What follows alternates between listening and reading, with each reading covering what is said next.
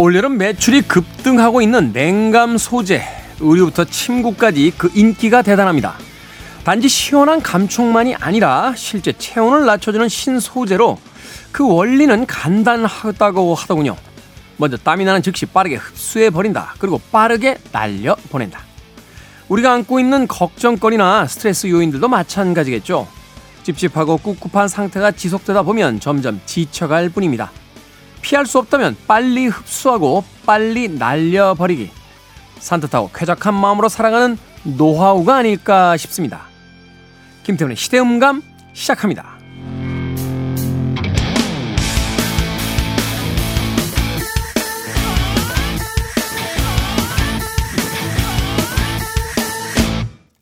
그래도 주말은 온다. 시대를 읽는 음악 감상의 시대음감 김태훈입니다.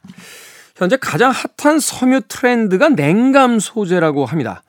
일반 섬유의 실 단면은 원형인데요.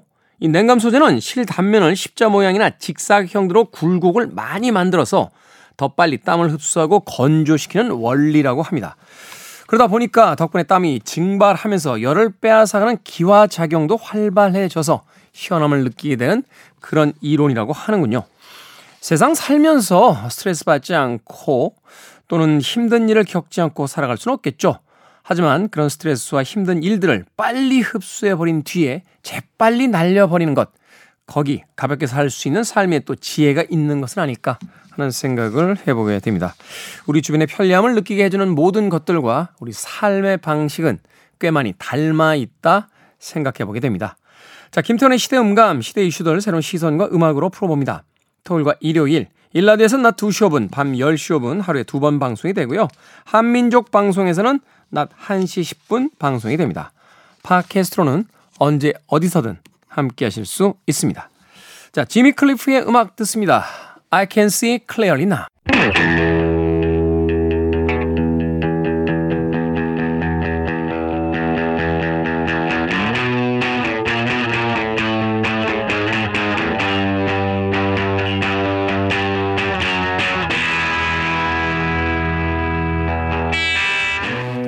음악은 귀로 듣지만 그 음악이 다른 감각으로 이어질 때가 있죠.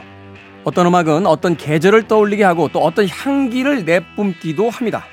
음악으로 떠나는 여행 같은 시간. 우리 시대의 음악 이야기, 시간을 달리는 음악. 김경진 음악평론가 나오셨습니다. 안녕하세요. 안녕하세요. 자, 어떤 음악을 생생하게 듣기 위해서 어, 어디까지 가봤다. 이게 오디오 또 이 매니아들은 본인의 오디오도 중요합니다만 또 다른 누군가가 굉장히 괜찮은 장비를 가지고 있다 그러면 또 그 음악 듣겠다고 거기까지 굳이 찾아가셔서 들으시는 네. 분들이 있는데 김경희 평론가는 어떤 스타일입니까? 저는 뭐 사실 오디오에 그렇게 관심이 있는 타입은 아니고요. 네. 어 저는 음악이 품고 있는 이야기 또 그 음악가가 활동했던 곳, 살았던 장소, 또 혹은 무덤 뭐 음, 이런 음. 데를 어, 좋아합니다. 그래서 짐 모리슨 묻혀 있는 그 파리의 페르 라쉐즈는 한 세 번 정도 가봤고, 음. 어 코로나 터지기 전에 비틀스 자취를 한번 쫓아야겠다. 그래서 어 리버풀하고 뭐 이제 런던 쪽을 이렇게 쭉 돌았던 적이 있어요. 음. 네. 그게 아마 제일 멀리 갔던 거였던 것 같습니다. 음악을 이제 생생하게 듣기 위해서. 네. 판사로는 어디까지 가보셨습니까? 판사로. 아, 판 세계 각지죠. 비행기 표값이 더 나와요. 사실은 그런데도 판이라고 하면 가지요. 예, 네, 그랬던 시절이 생각이 납니다. 일본에 가면 캡슐텔도 있었고요. 옛날에 하여튼 말도 안 돼, 말도 안 되는 데서 잠자면서 맞아요. 판사로 다녔던 참 어떻게 그런 열정이 있었는지 모르겠다 하는 생각 해보게 되는군요. 좀 억울해요. 한편으로 생각해 보면 지금 뭐 이제 휴대폰 가지고 전 세계에 있는 어떤 음악이든 다 들을 수 있는 그런 시대가 됐는데 그때는 그러게요. 이제 네. 뭐 레코드판이나 CD가 없으면 음악을 들을 수가 없었으니까 예, 그거 사러 전 세계를 유랑하던 예, 그런 기억이 납니다. 자 시간을 달리는 음악 오늘은 어떤 음악들 들려주시겠습니까? 자 오늘도 레이블 이야기입니다. 근데 오늘 소개해드릴 레이블은 지금 현재에도 어, 정말 막강한 힘을 가지고 있는 레이블일 뿐만 아니라 네. 어, 다채로운 장르의 다양한 뮤지션들 그리고 대중적인 사랑을 받은 많은 그 음악들이 탄생한 레이블이기도 합니다. 30년 이상의 역사를 지니는 인터스코프라는 레이블에 대해서 오늘 이야기를 나누겠습니다. 인터스코프 레코드. 네. 네. 자, 사실 인터스코프 레코드는 어 제가 이제 음반 회사에서 근무할 때는 약간 좀 센 뮤지션들이 주로 많았어요. 뭐 아, 스눕독 그렇죠. 같은 네. 그 래퍼들이라든지 네. 아니면 뭐 마릴린 맨슨 같은 아주 그 shock rock을 하던 네. 그런 뮤지션들이 굉장히 그 많았던 레이블로 기억을 하는데 네. 자 인터스코프 레코드의 어떤 연혁이라든지 또 대표적인 아티스트들을 중심으로 소개를 좀 해주신다면 네 인터스코프는 1990년에 설립이 된 레이블입니다. 음. 이 설립자가 누구냐면 지미 아이오빈이라는 어 엔지니어, 프로듀서 출신의 인물이고 이후에 이제 아주 대단한 사업가로 어, 또 잘 알려진 인물이기도 합니다. 네. 그 지미 아이오빈은 사실 그 당시만 해도 아주 잘 나가는 프로듀서였어요. 그래서 음. 70년대부터 이제 존 레넌이라든지 뭐 브루스 스프링스틴 또 뭐 패티 페이 패티 페이 패티 스미스 발음이 잘 안 되는 발음이 계속 네. 이런 이제 그 쟁쟁한 뮤지션들의 그 여러 걸작들에 참여를 하면서 이름을 알리기 음. 시작했고 음악scene에서 이제 좀 그 잔뼈가 굵었던 인물이죠. 근데 1990년에 이 비즈니스를 하던 테드 필드라는 사람과 함께 인터스코프를 설립하는데 당시에 그 거대 자본을 등에 업고서 시작을 합니다. 그러니까 인디 레이블로 출발한 게 아니라 애틀랜틱 레코드사에서 무려 2천만 달러를 음. 투자를 받아서 네. 조인트 벤처로 설립한 회사가 인터스코프였어요. 근데 그 인터스코프 그러니까 당시 그 자본을 댔던 그 아틀란틱 아틀란틱이라는 레이블은 워너뮤직 산하의 레이블이란 말이에요. 그렇죠. 그래서 그 모회사는 워너 워너 레코드사가 이제 자리를 하고 있었던 건데 지금은 그 유니버설 뮤직의 대표적인 레이블로 자리를 하고 있거든요. 네. 그러면 어느 시점에 왜 워너가 이 인터스코프에서 손을 뗐냐면 원래 이제 인터스코프가 처음 시작하게 된 그리고 이름을 알리게 된 음악들이 좀 전에도 말씀하셨던 그런 강한 음악들. 당시 90년대 초반 전 세계 음악 씬을 뒤흔들었던 소위 그 갱스타 랩이라는 이 장르로 어 껑충 뛰어 올랐던 그런 레이블이거든요. 갱스타 랩 뭐 쇼크락 그라인드 네. 뭐 아주 뭐 아주 그러니까 미국에서 학부모들이 가장 싫어하는 레코드였어요. 레코드 음반사였어요. 그렇죠. 그래서 뭐 닥터 드레라든지 뭐 스눕독이라든지 뭐 투팍 이런 이제 쟁쟁한 그 힙합 뮤지션들이 이제 히트를 하면서 어, 그, 아직도 저도 생각이 나요. 갱스타 랩이 한창, 한창 유행할 때. 이 갱스타 랩이라는 장르 자체가 이 노랫말 랩 가사가 굉장히 세거든요. 사회 비판적인 내용도 있지만 뭐랄까 폭력적인 예. 네, 어. 폭력적인 내용 혹은 여성 비하 뭐 음. 이런 부분들이 굉장히 이슈가 되면서 워너 측에서는 애틀랜틱 측에서는 일찌감치 좀 걱정을 한 거죠. 아 이것 때문에 우리 이미지에 큰 타격을 입지는 않을까. 애틀랜틱이 약간 좀 귀족적인 레코드 그런 그런 성향이 음. 있죠. 예. 네. 그래서 지분을 뺍니다. 1995년에. 음. 그래서 이제 그거를 이제 그 이듬해 그 폴리그램이 시그램이라는 회사가 그 폴리그램을 인수를 하면서 이 인터스코프의 지분을 가져오게 되고 MCA로 이제 산하로 네, 들어가게 되죠. MCA 즉 어. 유니버설 뮤직의 산하로 들어가게 된 거죠. 이 인터스코프는 지금 뭐 엄청난 거대 레이블 중에 하나로 군림을 하고 있고 그 시작점에 있는 대표적인 곡을 첫 곡으로 준비했습니다. 바로 닥터 드레의 곡이에요. 닥터 드레. Nothing but a G-Thing이라는 재밌는 음. 제목을 가지고 있는 곡인데 닥터 드레는 당시 이제 그 NWA라는 이 80년대 후반에 정말 뭐 엄청난 파급력을 가지고 있던 힙합 그룹을 탈퇴를 해서 솔로로 이제 막 앨범을 준비를 하고 있던 상황이었습니다. 이 무렵에 닥터 드레가 어 뭐 더 DOC라든지 여러 이제 래퍼들과 함께 설립한 레이블이 데스로우라는 레이블이었는데 네. 이 데스로우를 인터스코프가 어, 배급권을 가져오게 되죠. 음. 그래서 이 인터스코프를 통해서 발매한 그 유명한 앨범 The Chronic이라는 앨범이 92년에 발매가 됩니다. 여기에 어, 이제 수록된 곡이죠. 어, 힙합의 어떤 그 뭐라 할까요? 뭐 교과서와 같은 클래식이죠. 네, 네 그렇습니다. 네. 그래서 소위 이제 그 닥터 드레나 뭐 스눕독으로 대표되는 어 G-펑크라는 이 장르가 이 앨범을 통해서 세계적으로 유행을 하게 됐고 그러니까 G-펑크라는 거는 쉽게 말하면 어, 신디사이저를 굉장히 적극적으로 활용을 하고 베이스라인이 두드러지는 힙합 뭐 이런 정도로 생각하시면 될 것 같은데. 그 닥터 드레나 그 스눕독 같은 경우는 근데 멜로디 라인이 굉장히 아, 그렇죠. 그 유려했잖아요. 네, 네, 네 그렇습니다. 어. 그래서 그 G펑크를 대표하는 또 초기 인터, 인터스코프를 대표하는 곡 Nothing But a G땡 들어보시겠습니다. 자, 오늘날 힙합의 뭐 대부라고 불려도 전혀 손색이 없는 그런 아티스트입니다. 2023년까지 이어지는 그 힙합 랩의 어떤 초기 발화점 같은 음악 닥터 드레의 Nothing But a G땡 듣습니다. 김태훈의 시대 음감, 우리 시대의 음악 이야기, 시간을 달리는 음악. 어제에 이어서 김경진 음악평론가와 함께 레이블에 대한 이야기 나눠보고 있습니다. 오늘 인터스코프 레코드에 대한 어, 이야기 나누면서 그 소속 아티스트들의 음악 들어보고 있는데요. 닥터 드레의 Nothing But a G땡에 이어진 투팍의 California Love까지 두 곡 이어서 듣고 왔습니다. 곡 소개 좀 해주시죠. 네, 투팍 뭐 역시 두 말이 필요 없는 래퍼 정말 전설적인 래퍼고 네. 90년대 그 중반 그러니까 96년에 이제 총격으로 세상을 떠났잖아요. 총을 총을 두 번 맞아. 이전에도 한 번 맞았었는데 그렇죠. 그때는 네, 네. 생존을 했다가 네. 다시 몇달 후에 다시. 예. 그래서 그 무렵 그 90년대 중반 96년 7년 요때가 이제 투팍이 세상을 떠나고 몇 달 후에 또 동부에 있었던 비기 노토리어스 네. 비아이지가 또 총격으로 세상을 떠나고 뭐 이런 정말 파란만장한 사건이 있었던 시절이기도 했습니다. 이 투팍 역시 이제 그 힙합 특히 이제 서부 힙합의 대표 주자로 어 언급이 되고 있는 이 California Love라는 곡은 네 번째 앨범 그러니까 유작이 된 앨범이죠. All Eyez on Me 앨범에 수록됐던 작품이었는데 뭐 곡도 그렇지만 앨범 자체도 빌보드 차트 1위, 뭐 힙합 R&B 앨범 차트 1위 정말 큰 상업적인 성공을 거두었던 그런 작품이었어요.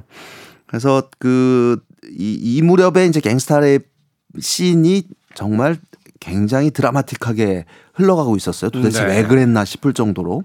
그래서 뭐 처음에 투팍이 그 총을 맞았을 때는 이게 저쪽에 뉴욕에 있는 비기와 어 그 노토리어스 비아이지가 꾸민 일이다. 뭐 라이벌 관계다. 뭐 네, 뭐 그 퍼프 대디 이제 그 비기와 동업 관계였던 뭐 꾸민 일이다. 뭐 이런 그래서 서로 이제 디스를 하고 뭐뭐 뭐 이런 사건도 있었고 물론 이제 아니었지만 그래서 굉장히 그 파란만장한 그 시대 이 중심에 인터스코프라는 레코드사가 있었던 거죠. 아직도 범인을 못 잡았죠. 어 그렇죠. 음. 네. 그래서 여러 음모론도 있고 실제로 뭐뭐 뭐 이게 왜 그랬냐 누가 사주를 음. 했다 뭐 이런 이야기들이 굉장히 많이 있었던 사건이었습니다. 결국은 로미오와 줄리엣처럼 물론 이제 두 명 다 남성 래퍼긴 합니다만 투팍하고 노토리어스 비아이지가 이제 총격으로 세상을 떠난 뒤에야 화해를 했어요. 참. 네. 그래서 이 인터스코프는 사실은 이 레코드 비즈니스, 음반 비즈니스라는 게 뭐 옛날에도 그랬고 뭐 다른 그 사업이라는 게 마찬가지지만 일종의 돈 놓고 돈 먹기와 같은 양상으로 흐르기 시작한 때가 또 90년대이기도 해요. 네. 왜냐하면 이제 다채로운 뭐 이합 집산이 이루어지고 사, 상황이 어려, 어려워지면은 다른 레이블이 흡수를 하기도 하고 그러면서 그리고 이제 이 90년대는 그 유니버설 뮤직이 이제 몸통을 또 키워가고 있던 그런 무렵이기도 했기 때문에 인터스코프 역시 뭐 그 닥터 드레의 데스로라는 레이블뿐만 아니라 이후에도 그 여러 조인트 벤처를 통해서 애프터매스라는 어 레코드사를 또 설립을 하고 네. 뭐 에미넴이라든지 뭐뭐 뭐 켄드릭 라마 그러니까 지금의 이제 켄드릭 라마가 소속돼 있던 탑독 엔터테인먼트도 인터스코프가 흡수를 음. 했었고 뭐 다양한 이제 그 중소 레이블들을 산하로 거느리기 시작합니다. 그래서 초창기에는 이런 이제 힙합 음악으로도 큰 그 인기를 얻었지만 동시에 alternative 락 씬에서도 이 인터스코프의 위상이 조금씩 올라가고 있었어요. 음. 그 어, 씬을 대표했던 두 곡을 또 준비를 했습니다. 먼저 4 Non Blondes라는 어, 그룹의 What's Up이라는 아주 유명한 곡이죠. 1992년도 작품인데 린다 페리가 그 리드 보컬로 있던 네 그렇습니다. 이 4 Non Blondes 이 이름이 참 독특해가지고 네. 금발이 아닌 4명 이게 뭐 어, 아 그냥 금발이 아닌가 보다 뭐 이렇게 생각을 했었는데 뭐 실제로 그렇기도 했지만 이게 또 그룹명이 또 에피소드가 있잖아요. 그 공원에서 이 멤버들이 앉아 있는데 한 금발 소년이 비둘기한테 피자를 먹던 피자를 이제 던져 주니까 엄마가 어 그런 거 만지지 말라고 그 앉아 있는 이 밴드 멤버들을 보면서 저런 어 좀 더럽다. 약간 이런 눈초리를 이제 바라보는 거를 느끼고 나서 그래 니들은 금발이고 우리는 금발이 아니야. 여기서 이제 폰 언블런즈라는 어 이름을 만들었다고 하잖아요. 서양인들이 이제 금발에 갖는 어떤 이미지가 있죠. 네. 어, 뭐 여성이라든지 남성이라든지. 근데 사실 굳이 좋은 이미지만은 아닌데 여성 리걸리 블론드라고 하면 약간 좀 네. 머리가 빈 뭐 이런 이런 의미로도 또 쓰이잖아요. 그렇죠. 네. 어.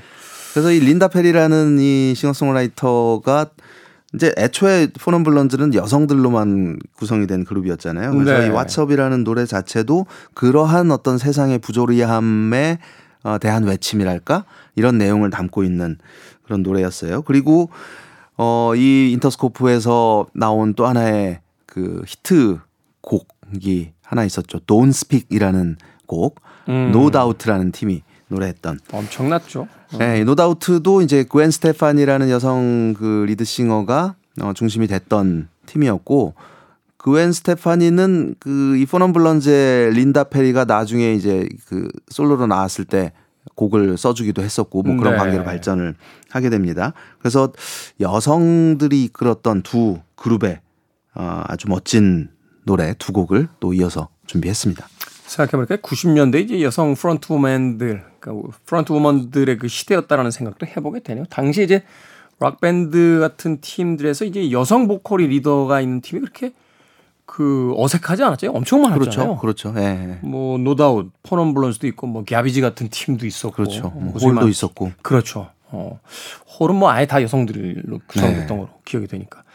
자, 4 Non Blondes의 What's Up 그리고 노다우트의 Don't Speak까지 두 곡의 음악 이어서 들어봅니다. 4 Non Blondes의 What's Up 그리고 노다우트의 Don't Speak까지 듣고 왔습니다. 90년대 뭐 최고 히트곡들이다라고 불러도 손색이 없을 만큼 이 인터스코프 레코드가 그런 거 보면 뭐 미국의 학부모들에게는 굉장히 그 주의를 요망하는 레코드 레이블이긴 했습니다만 당시 젊은 세대들에게는 굉장히 힙한 그렇죠. 네. 그런 레이블이 아니었나 하는 네. 생각을 해보게 되네요. 근데 그게 사실 지금도 마찬가지예요. 네. 지금도 그런 어떤 뭐랄까 힙함의 상징이랄까 이런 음악들을 이 인터스코프에서 많이 발매를 하고 있는데 네. 그런 뭐 힙합이나 락뿐만 아니라 이제 팝의 영역에서도 이 대표적인 인터스코프 대표적인 아티스트가 또 레이디 가가 아 그렇군요. 잖아요. 어, 레이디 가가. 그래서 오늘 원래 레이디 가가 노래를 하나 들으려고 했는데 이 청소년 불가 곡이어가지고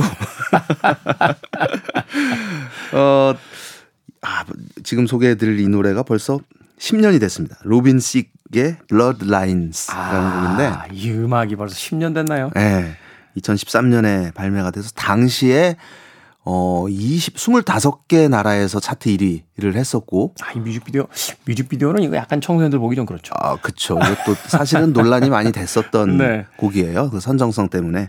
그래서 이 빌보드 싱글 차트에서도 거의 한 석 달 동안 1위 머물러 있었던 어쨌든 엄청난 그 히트를 했던 곡이었는데, 어, 그런 논란거리들도 있었지만 노래 자체가 그 굉장히 매력적이라서 그 로빈 시크의 대표하는 로빈 시크의 대표곡으로 지금까지 자리하고 있는 작품이고 이제 퍼렐 윌리엄스 그리고 래퍼인 T.I.가 이제 함께 했던 곡이고 이게 이제 나중에 마빈 게이의 까라 기비럽이라는 노래를 표절했다라고 네. 이제 마빈 게이 그 유족들 측에서 소송이 들어와 가지고 결국은 패소를 합니다. 네. 리듬이 굉장히 흡사하긴 해요. 네, 그, 어, 어. 그러니까 이제 멜로디가 아니라 리듬과 이제 어떤 분위기가 어그 유사성이 있다라고 음, 네. 이제 판정이 된 건데 이거 자체도 좀 논란이 많았죠. 그게 표절이면은 사실 표절에서 벗어날 수 있는 곡이 얼마나 되겠느냐. 뭐 이런 제 이야기도 있었지만 어쨌든 근데 미국은 표절 혹독하잖아요. 이거 표절 걸리면은 거의 수익의 거의 대부분을 다 뱉어내야 되는데. 그렇죠. 그래서 굉장히 큰 돈을 이제 그 물어줬던 선례가 있던 곡이었죠. 그 음. 로빈 시크의 Blurred Lines 들어보겠습니다. 네, featuring 퍼렐 and T.I.로 들어봅니다.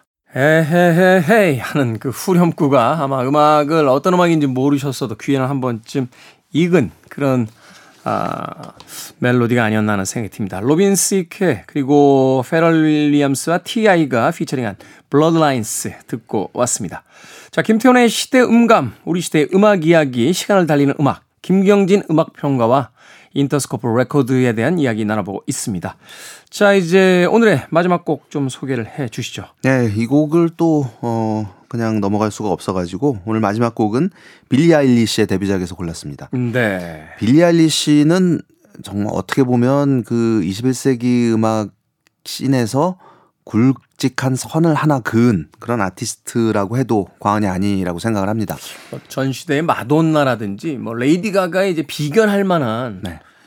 물론 이제 더 많은 일들을 성취해야겠습니다만 등장 자체는 뭐 나쁘지 않은 것 같아요. 아, 그렇죠. 어. 일단 그 그래미에서 기록을 세웠잖아요. 그러니까 네. 어, When We All Fall Asleep 이 앨범을 가지고 그리고 여기 이제 싱글을 가지고 그래미에서 어, 올해 앨범, 올해 레코드, 올해 노래 그리고 최우수 신인 이게 소위 이제 빅4라고 하는 사관왕을 어, 차지를 하면서 그래미 사상 두 번째 이제 이 기록을 달성한 인물이 됐습니다. 뭐 10대 나이에 첫, 첫 번째가 누구였죠? 크리스토퍼 크로스였습니다. 아, 사실 크리스토퍼 크로스는 굉장히 의외였어요. 그, 그 81년에 그 수상을 했을 때. 사실은 그때의 영광에 비하면 너무 일찍 사라졌어요. 그렇죠. 어. 예.